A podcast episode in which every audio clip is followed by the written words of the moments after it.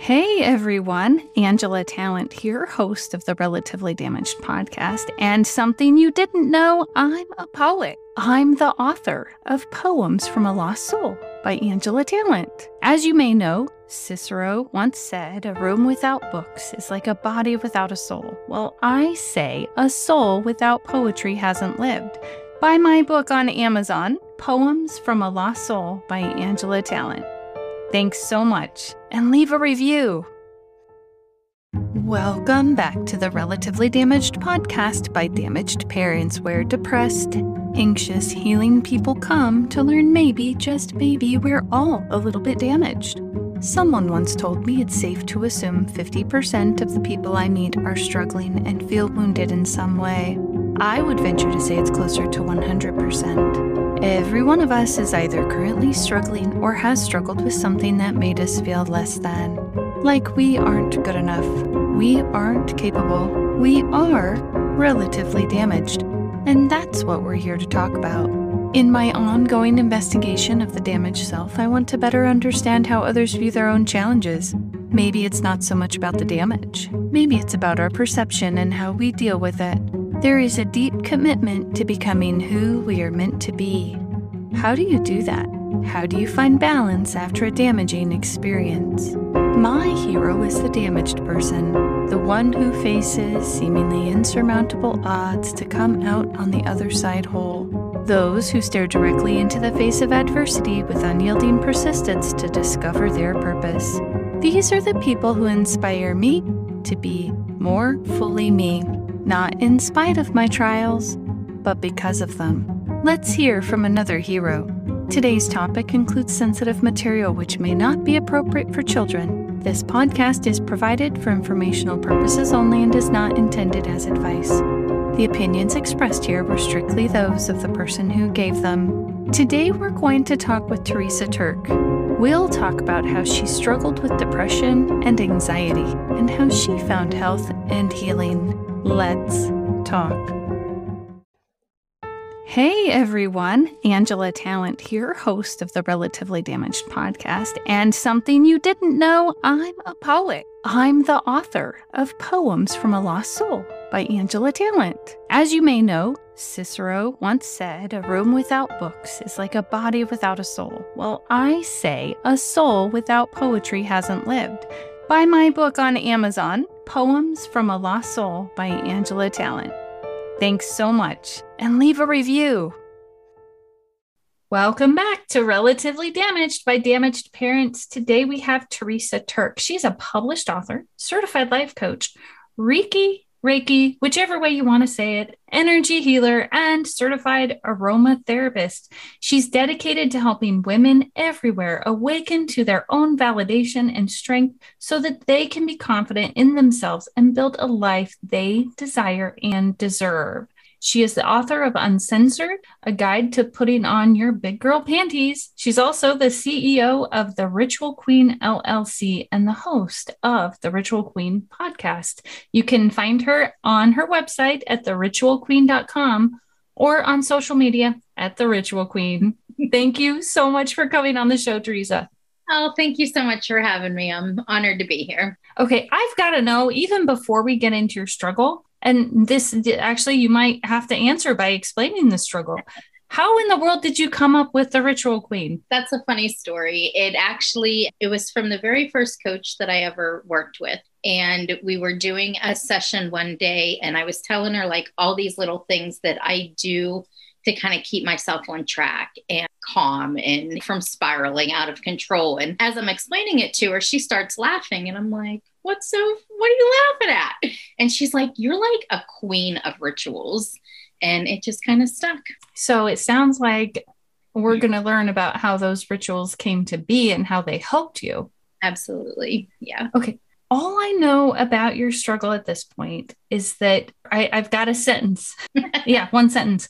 Mm-hmm. Overcompensating for what i lacked in childhood releasing the wounds inflicted by my parents all the limiting beliefs that they put on me so clearly, this started in childhood, but what did that look like? Yeah. So, like probably most listeners, I grew up in a state of chaos and dysfunction. And my mother was a 16 year old when she had me. And she moved out of state and moved to an army base with my father. And that lasted like a hot minute and she was back home. So, like, I never even met him until I was 13 years old. So, that in itself was a traumatic thing for a child.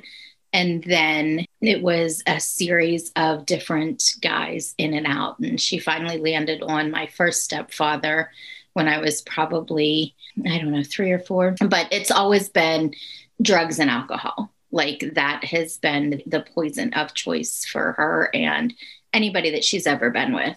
And that just led to some pretty messed up stuff growing up. So, growing up, were you taking care of her? Yeah, sure. I kind of adopted this like people pleasing mentality as like my survival mechanism because like chaos and fighting and like I still to this day it's something I work through, but I still really shy away from that. It, it's a trigger like fighting and just loud, crazy, uncontrollable situations are a very big trigger for me. So I had really just kind of taken on this, I guess, like a parental role of trying to make sure that everybody around me could remain like happy. And I felt that if I kept everybody else around me happy by doing whatever they needed, whatever they wanted, regardless of how it affected me, that I could usher in some peace within my environment. And that's what I was striving for, which, of course, when you're dealing with that sort of situation and people that are, you know, addicts, there is no non chaos in the place. Right. Gosh, I wish there was non chaos.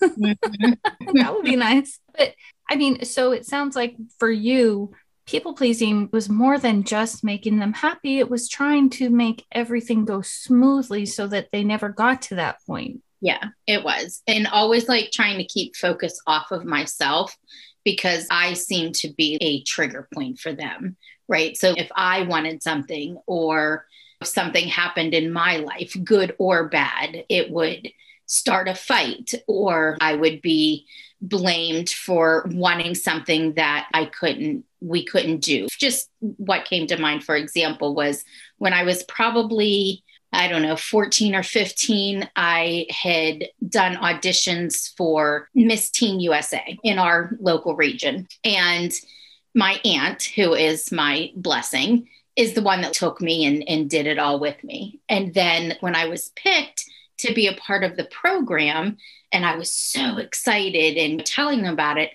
it became like this you would have thought I was asking for the world it, it just became this huge thing that they couldn't believe that I would ask for something like this that was going to cost time and money. And it just became this big thing. So it wasn't like they were afraid because it was going to cost time and money. It was, this is going to cost time and money, which is bad. Yes. Yeah. Got it. Yeah. That was probably one of the first instances I can remember actually trying to get something that of that magnitude from them and it be okay. So it was the first time you were trying to meet your needs and just needed some support and then that support just fell through. Absolutely. Yeah, okay. it was just like hammer down. Right. Like basic needs were being met or were they? I had a house, I had a roof over my head and for the most part, I mean there were times where food was a scarcity, but for the most part, yeah, I would say, I guess those basic living survival needs were met. I mean, there were instances you know, where things got a little sketchy, but for the most part, yes. Mm-hmm. I was lucky in the aspect that I had an aunt and uncle that I could always fall back on. And not yeah. everybody has that. So I know that I was very blessed in that aspect. Did that just end up totally falling apart or did you get to do it? No, it just it was dead in the water. That sounds like it was a pivotal point for you. You know, I never really thought about it until this moment. It's weird for me because I've kind of been told I have memory gaps. And that goes back to childhood trauma and PTSD stuff that stems from that. So it's weird how one conversation can spark a memory and, and bring something up and oh my god i remember that now that happened. And i didn't understand that for the longest time. So just for anybody listening i don't know. I just want to say if you have memory trouble my family laughs at me and they're like oh my god mom can't remember anything right? And so it's this laughing ongoing joke at our house. But once i really started talking to my therapist about it she was like well that's normal because you have memory gaps and memory loss because of all of the suppressed stuff that you've had to push away to kind of survive and get through things. So if you struggle with memory loss, just know that you're not like losing it. It's normal. It's just part of the process. So you're learning to be okay with that. But did it, hold on, I had a, it was there and I lost it just a second here. ah, so now as these things come up, let's see if you could explain. Let's say this came up before you kind of had permission for it to come. I don't know if that's the right word. I think if somebody were to tell me that, I would, th- and I didn't think it was okay, maybe now I would have permission to look at it. But what happened before you had that? Would these things come up or would you just have a memory lapse and then compared to now? I think the way that I would answer that would be I spent several decades of my adulthood remaining in that state of people pleasing and not allowing myself the permission to acknowledge things that happened and to heal through them and to go through the forgiveness process. And everything that it takes to like I didn't even start therapy until I was in my late 30s. Well, one, a lot of my issues I never linked back to childhood until I started therapy, right? Oh. And I it wasn't until like I really hit this massive severe bout of depression and anxiety that I finally reached out for help and began learning that everything that I went through is what was causing all of these underlying issues that I was having. So I would say that before I gave myself the permission to begin that healing process, if something would come up that would trigger a memory or trigger something, I reverted to my standby of pushing it down and taking focus off of it because I didn't want focus on me. Mm, okay. And so now it comes up, like you said, that you hadn't really thought about that memory and it came up in this interview. And now you're like, now I can work on that. Yeah. And I think that's really beautiful because now it doesn't have to be, I'm going to distract myself with all this other stuff. But I also don't see you falling apart going, oh, we need to end this interview. like it took years to get to this point. Thank you for pointing that out. I was about to ask, like, how long? I'm sure as they start, well, I'm thinking as they started to come up, it was probably scary. Yeah, there's times where it still is. I mean, and even that one, it was immediately like a little, should I be talking about this? But then I made mental note, okay, bring that up in next therapy session, right? Whenever I kind of hit my rock bottom in my wall and I started asking for help and stuff, it was like I said, it was in my late 30s. I will be 40.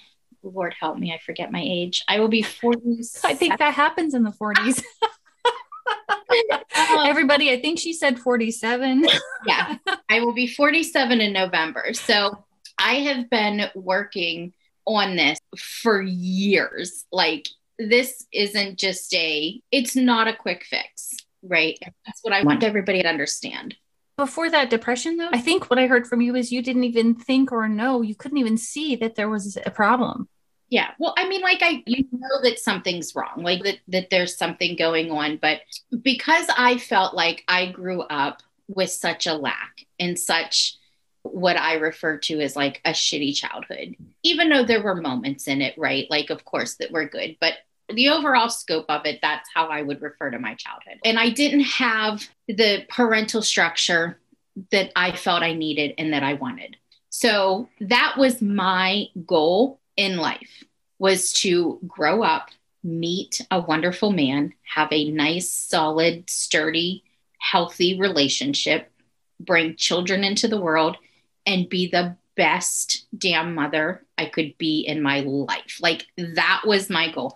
I wasn't thinking about running companies, being president. Like that was my goal. I achieved that goal. Yeah. But being the best possible mother. And a people pleaser. I mean, I'm thinking there was some struggle there too, But- even though they're kids. Like, Yeah. So first of all, being the best mother that you can be is different for everybody, right? It's such a broad statement that we say, and it has different meaning for everybody. So for me, it was just to actually be present and to be there and to meet their needs and to not make them feel bad. And yeah, I would say that I know that the majority of my depression and stuff like that stems from my childhood stuff. Mhm. But I will say that me trying to be that best wife and mother and provide this home for them that I never had and always wanted definitely added to my anxiety because I was always so stressed out about it and worried about it. And if I would get mad about something, then I would feel guilty about that because I'm like, oh my God, no, you're going to become your mother if you yell at your children. Right. So it was always this constant internal battle of wanting to be everything for them that I didn't have, but also part of being a good mother is not always having your children like you. when you're a people pleaser, you want everybody to like you all the time. And even the kids. even the kids. And part of being a good mom is sometimes your kids aren't going to like you, like at all. And they're going to say mean things to you because they're kids. And so, yeah, that was definitely, it was definitely hard for me. And unfortunately, my poor husband, God bless his soul, was the bad guy a lot of the times because somebody had to be strong in that parental partnership. But yeah, he's a trooper, that man. So, but learning that from, I mean, kids teach us who we are sometimes, is what I say, you know, what I think. Did that help you learn to be okay with them not liking you sometimes? Was that part of your journey? it was. And I mean, as hard as it was at times to be that person, I also knew part of my job was to produce children that were happy, healthy, and productive in society and good, kind people right? Like that's what you want to that's what you want your children to be. So i knew that giving into every little whim and never any discipline and not teaching manners and right from and all of that was not going to make them into the people that I hoped they would grow up and become. Like I said, I had my husband who definitely kept us on the straight and narrow. But over the years, it took me time to get to that point. But yes, I would do what I needed to do as that good mother to produce decent human beings. But then I'd have my own internal battle with it, Mm, you know. okay. and- So, having the idea of what it meant to be a good mother helped you point your compass north, if you will. And then you can make decisions from there. But that didn't stop the battle that happened inside. Oh, yeah. No, there was a lot of internal dialogue going on and a lot of self defeating back and forth conversations in my own mind. Yeah. I always just had this fear and this struggle that I was going to be like my mother. And like that was just a constant, always like playing in the back of my mind. Like, is this what you're doing right now? Is this going to make you be like her? Are your kids going to end up growing up and having to go through therapy because of what you're doing right now? So that was always like an internal thing. That's a lot of pressure. I mean, were you, it almost sounds like maybe you weren't gentle with yourself either in those moments of, oh, no. No. she says, oh, no. Oh, Being nice to myself was not something that I ever did. I've always been somebody that's been very hard on myself. And that's just from the way I grew up. Right. Well, yeah, because it sounds like you were your own parent in a lot of ways, it sounds Yeah. like. And And I had a little brother. oh, shoot. Yeah, he was seven years younger than me. Okay. Now I have to ask Did you basically become his parent? I did. Now, one thing I will say about that is when the first stepdad and my mother divorced, I was in, let me think, I want to say he went to prison when I was in fourth grade. And I believe that I was probably somewhere around seventh grade when they divorced. And when that happened, my brother actually went and lived with his dad. Of course, we were older at that point, but still, we would only see him like on weekends or whenever he would come over. And but prior to that, yes, like I carried a lot of responsibility for him. And then even when she met husband number three, and got married, there was a point where my brother went and was living with them.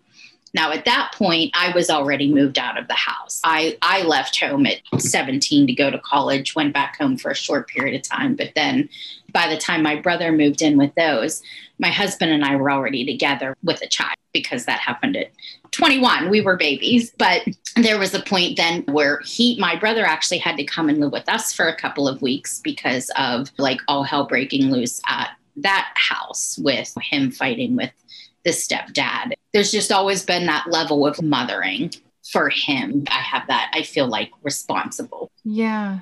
So even today, probably still, even though he's what in his well, he probably what 40, almost 40, right? 30s, born in 82. So whatever that equates to now. We actually lost touch for probably almost 10 years. Oh, wow. Yeah. So when my son was three years old, I cut my mother out of my life. It just became, it was too much. Like I just couldn't do it anymore. And my relationship with her is completely different than his relationship with her right? So he never really understood my perception of it. So when I cut her out of my family's life, mine and my family's life, she then took it upon herself to make sure that he was like on her side. You know what I mean? So, like, then we had quit talking. And it wasn't for a lack of trying, but at some point I just accepted it it is what it is. And and then once he got older and he got married and he had a kid of his own, his wife at the time actually reached out to me for us to like make amends because her mother-in-law was driving her insane and she needed some support. So we're back we're good now right? Like we've restored our relationship. He's in our life, I'm in his, our kids, everything. So it's good now, but there definitely was that period of disconnect. How were you able to? I mean, the wife calls you. How were you able to create a healthy relationship with your brother at that point? It, I was very hesitant to even respond to her. I think she sent me a letter in the mail or something, and she introduced me to their daughter. She sent a picture of their daughter who was probably under a year or maybe a little over at the time, kind of letting me know, like a little letter, letting me know what she was going through. She was worried about their marriage because of the interference from our mother. And she really wanted me to meet my niece. And honestly, I'm not, even, I don't even know if my brother knew that she had sent that. And she actually, once I finally got in touch with her, you know, I responded. We met for lunch, her and I and the baby. And so we like kind of built that little bit of a relationship before we went and brought my brother into it. But I don't know if he even knew, but she had said like she'd actually been trying to reach out for like a year through social media and stuff, but I never got it. like I Well, I'm thinking that would have been awkward though too, her reaching out and not him. Yeah. It was, but I also know, I don't know, we just had this, there's seven years difference between us, right? So although I always had this motherly responsibility and love for him, we never really had that super strong sibling bond. I mm. guess. It, it, was a weird dynamic mm-hmm. that we had. And with the age difference, and I said, he lived with his dad for a lot of the time. And I left home at 17. And so he would have still been young. So it was just, I don't know, it was a weird dynamic between us. And we never had that soup. Like I see my husband and his two sisters, and they have this incredible sibling bond between all three of them. And that's just not something that we ever had. I mean, it's growing now, like over the years as we're older and we've reconnected, but it's still not what I see in my husband and his sisters. So you were able to reconnect? I mean, was he ang? Well, I don't. It doesn't matter about him. We're talking about you. I'm going to cut that out. it was good. It was it was a little awkward at first, like when I went over, but it didn't last long, and we just kind of moved past it.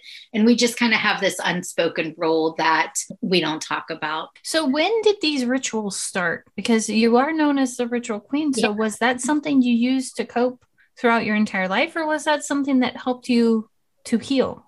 Or maybe both. It was healing for sure. Okay. Yeah. Like I said, in my late 30s, I was really hitting like the depression and stuff. And I was probably, sorry, I'm terrible with timelines and remembering times and ages and stuff. But That's it was probably like, I was probably like 40, 41 when I decided, when I started doing the therapy and I went on medication because it was so bad. And so I did all of that for probably like a year and a half, two years on and off, like with different meds and constant therapy. And then I kind of just got to the point where I was finally feeling better, right? I wasn't having the suicidal thoughts. I felt more functional. And I'm terrible with medication. I just hate taking pills. It's awful. My husband yells at me all the time because, like, I have blood pressure medicine. He's like, Can you please just take it every day? I'm like, eh, I don't really want to. like, it's so bad. Like, I'm just terrible with medication. So I knew that I wanted some alternative options for moving forward. And that's kind of how I came into aromatherapy and that's how I found life coaching, and that's how I found Reiki. And so I started doing little morning routines that help kept me on track with like meditation, journaling, yoga, like these little things that just helped me stay feeling myself and centered and focused. And yeah, and that's just kind of how my rituals came to be. That's actually really beautiful because it sounds like taking a pill takes way less time. It's so bad. Like even vitamins. He's like, "Did you take your vitamins today?" Like, no.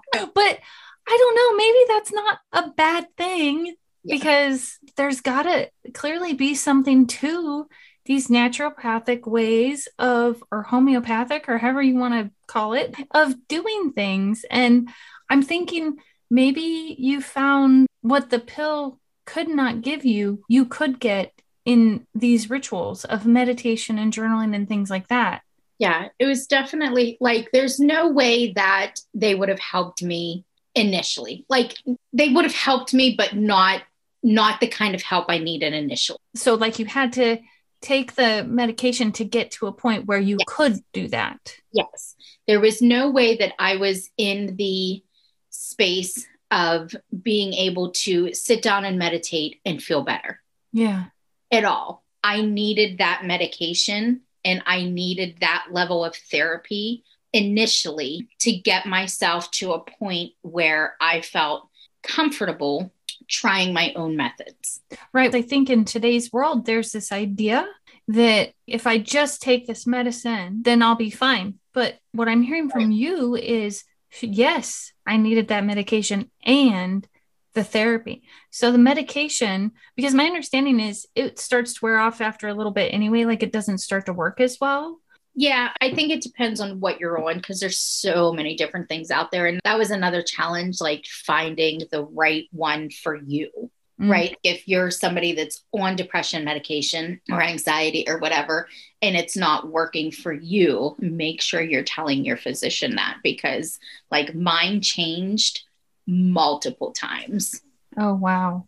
But so it took you a couple years though to get to the point where you could even be quiet for 3 minutes. I mean, I don't know. I'm I'm asking yeah, was it no, I would say that I did probably a good year of being on medication and going through therapy before I even entertained the idea of trying to find another way to cope. I will also say that in the past six years, there have been times where I now have the self awareness and the recognition of when I'm slipping backwards into that depressive state. And I can go back on medication to right my ship and then go back off of it. So it was, it's not a, I took medication for a year. Now I don't need it again. I'm good to go. It's, I took medication for a year because I needed that to stabilize me, to get me back on track to myself, to focus, to looking forward. Found alternative options to aid me. So, gently then came off the medication as I started incorporating my own rituals and my own healing.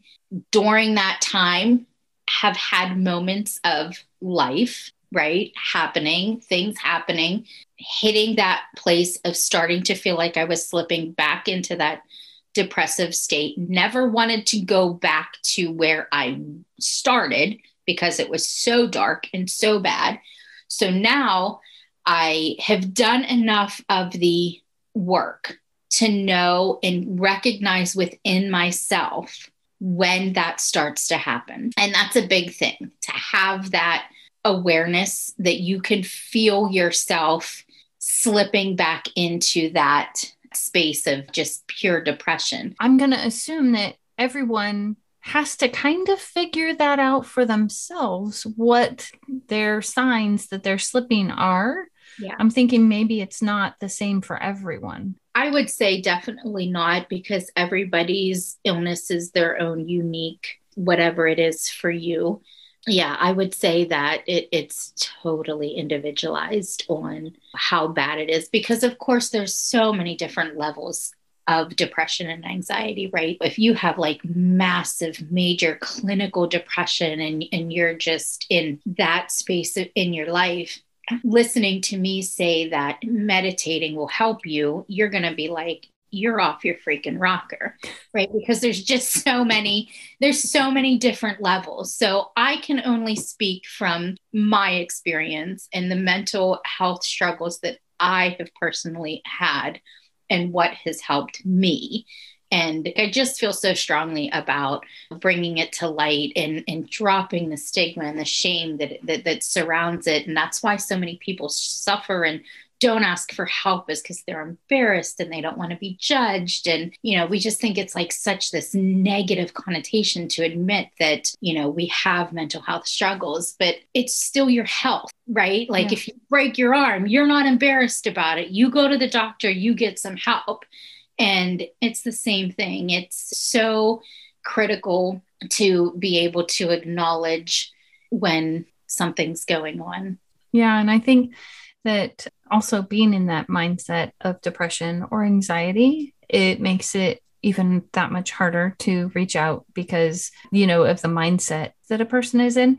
And I do want to speak to trying to meditate while depressed. I heard recently that, or it was explained to me recently that sometimes, yes, that's great, but sometimes you can't spend three minutes or eight minutes in a meditation, not maybe not even one minute when depressed, because all of those thoughts just come up and there's no positive benefit to it. It's just that. It's just kind of like beating yourself up again for not being healthy.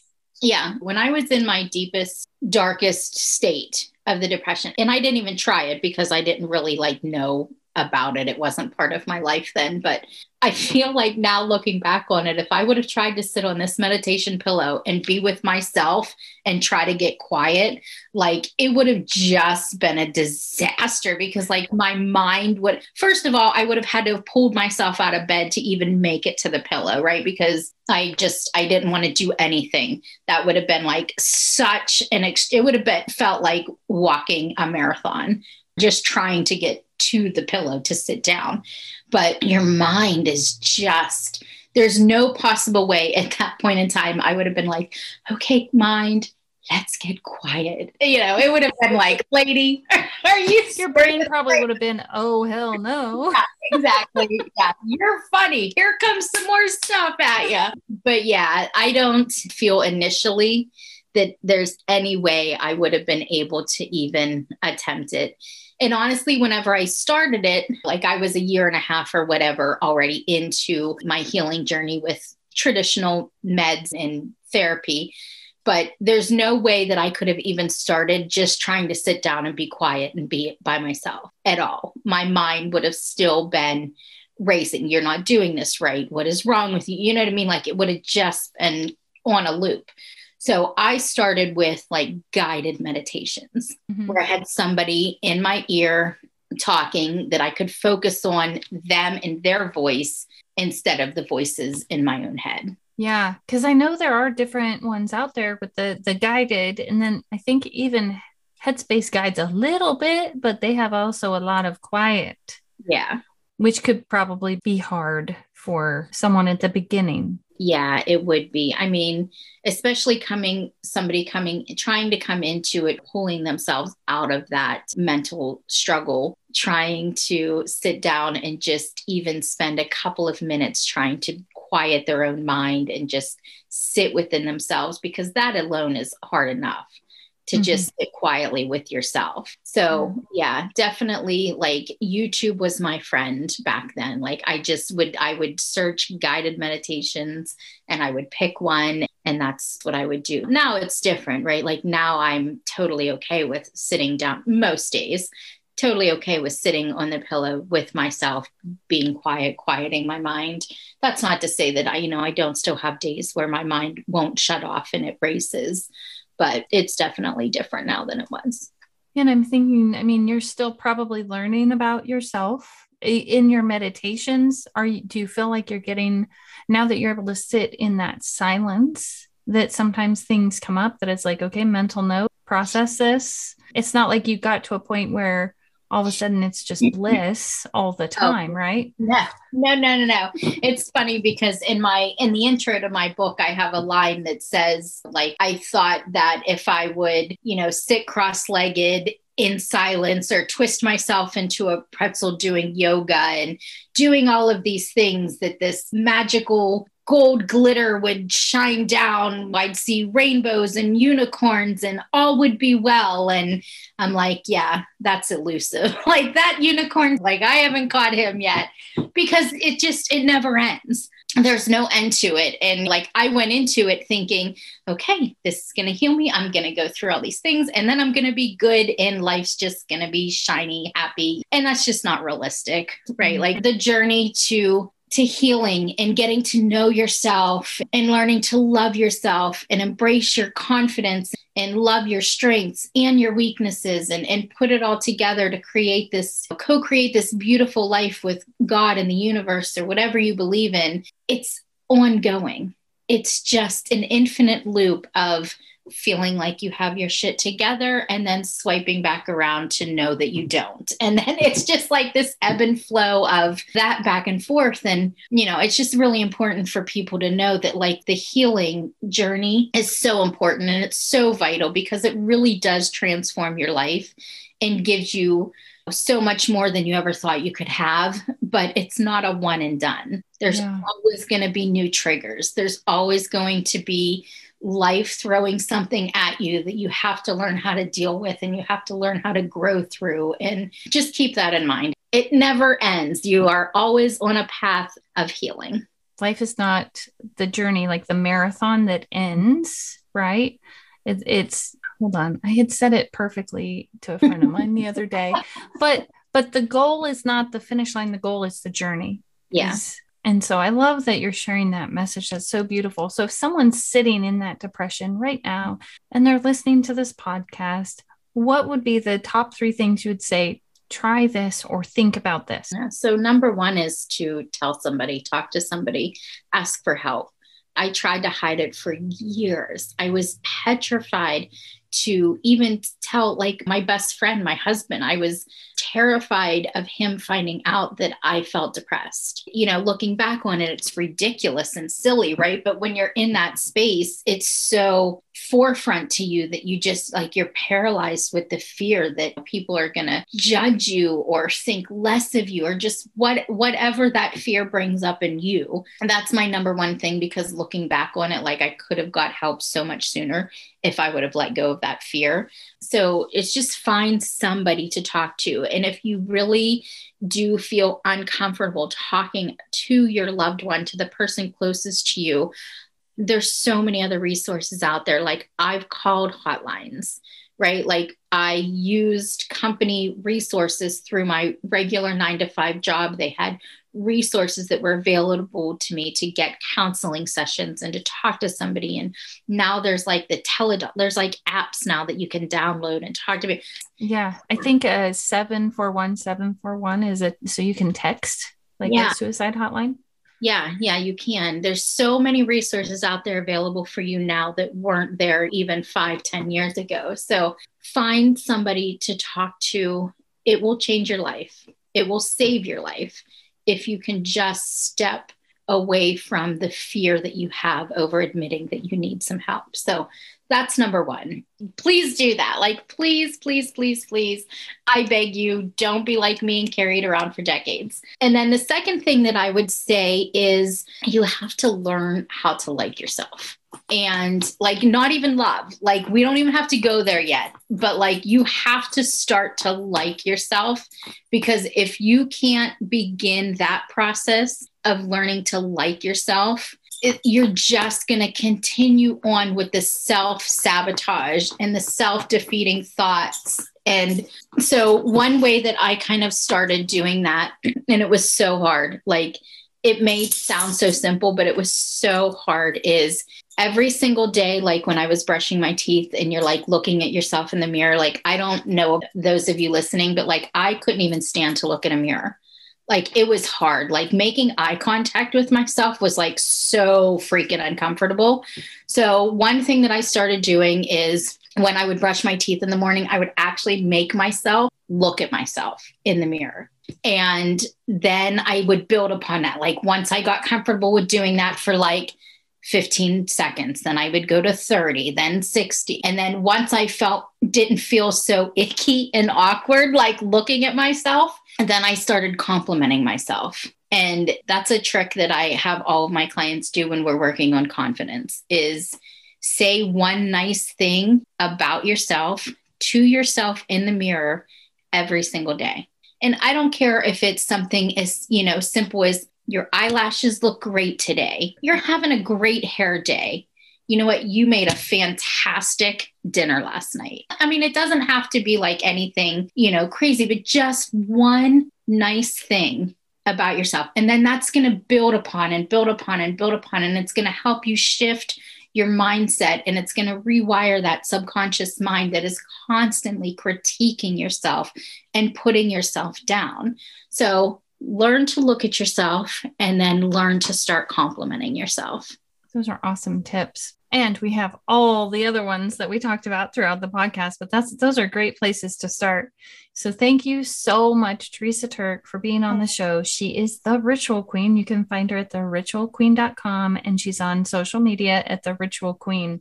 Any last words? I just, I really want to thank you for allowing me to be on with you. I, being able to talk about mental health is so important to me. And I know there has to be other people out there like me that don't realize that they have buried pains and traumas from their past that's getting in their way. And we tend to kind of compare our pain and trauma to other people. So we think, oh, it wasn't that bad. So there's no way that that's impacting my life. So just remember don't compare yours to anybody else's because it's yours and yours alone. And the pain and trauma you went through and your feelings, they're valid, they're yours. What other people experience doesn't matter. And once you can accept that, then you can begin to grow through that and learn from it and heal.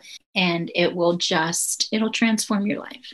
Oh, that's beautiful. Thank you so much. Thank you. Hey everyone, Angela Talent here, host of the Relatively Damaged podcast. And something you didn't know I'm a poet. I'm the author of Poems from a Lost Soul by Angela Talent. As you may know, Cicero once said, A room without books is like a body without a soul. Well, I say, a soul without poetry hasn't lived. Buy my book on Amazon, Poems from a Lost Soul by Angela Talent. Thanks so much, and leave a review. Thank you for listening to this week's episode of Relatively Damaged by Damaged Parents. We really enjoyed talking to Teresa about how she healed from anxiety and depression. We especially liked when she spoke about how she became the ritual queen. To unite with other damaged people, connect with us on Instagram. Look for Damaged Parents. We'll be here next week, still relatively damaged. See you then.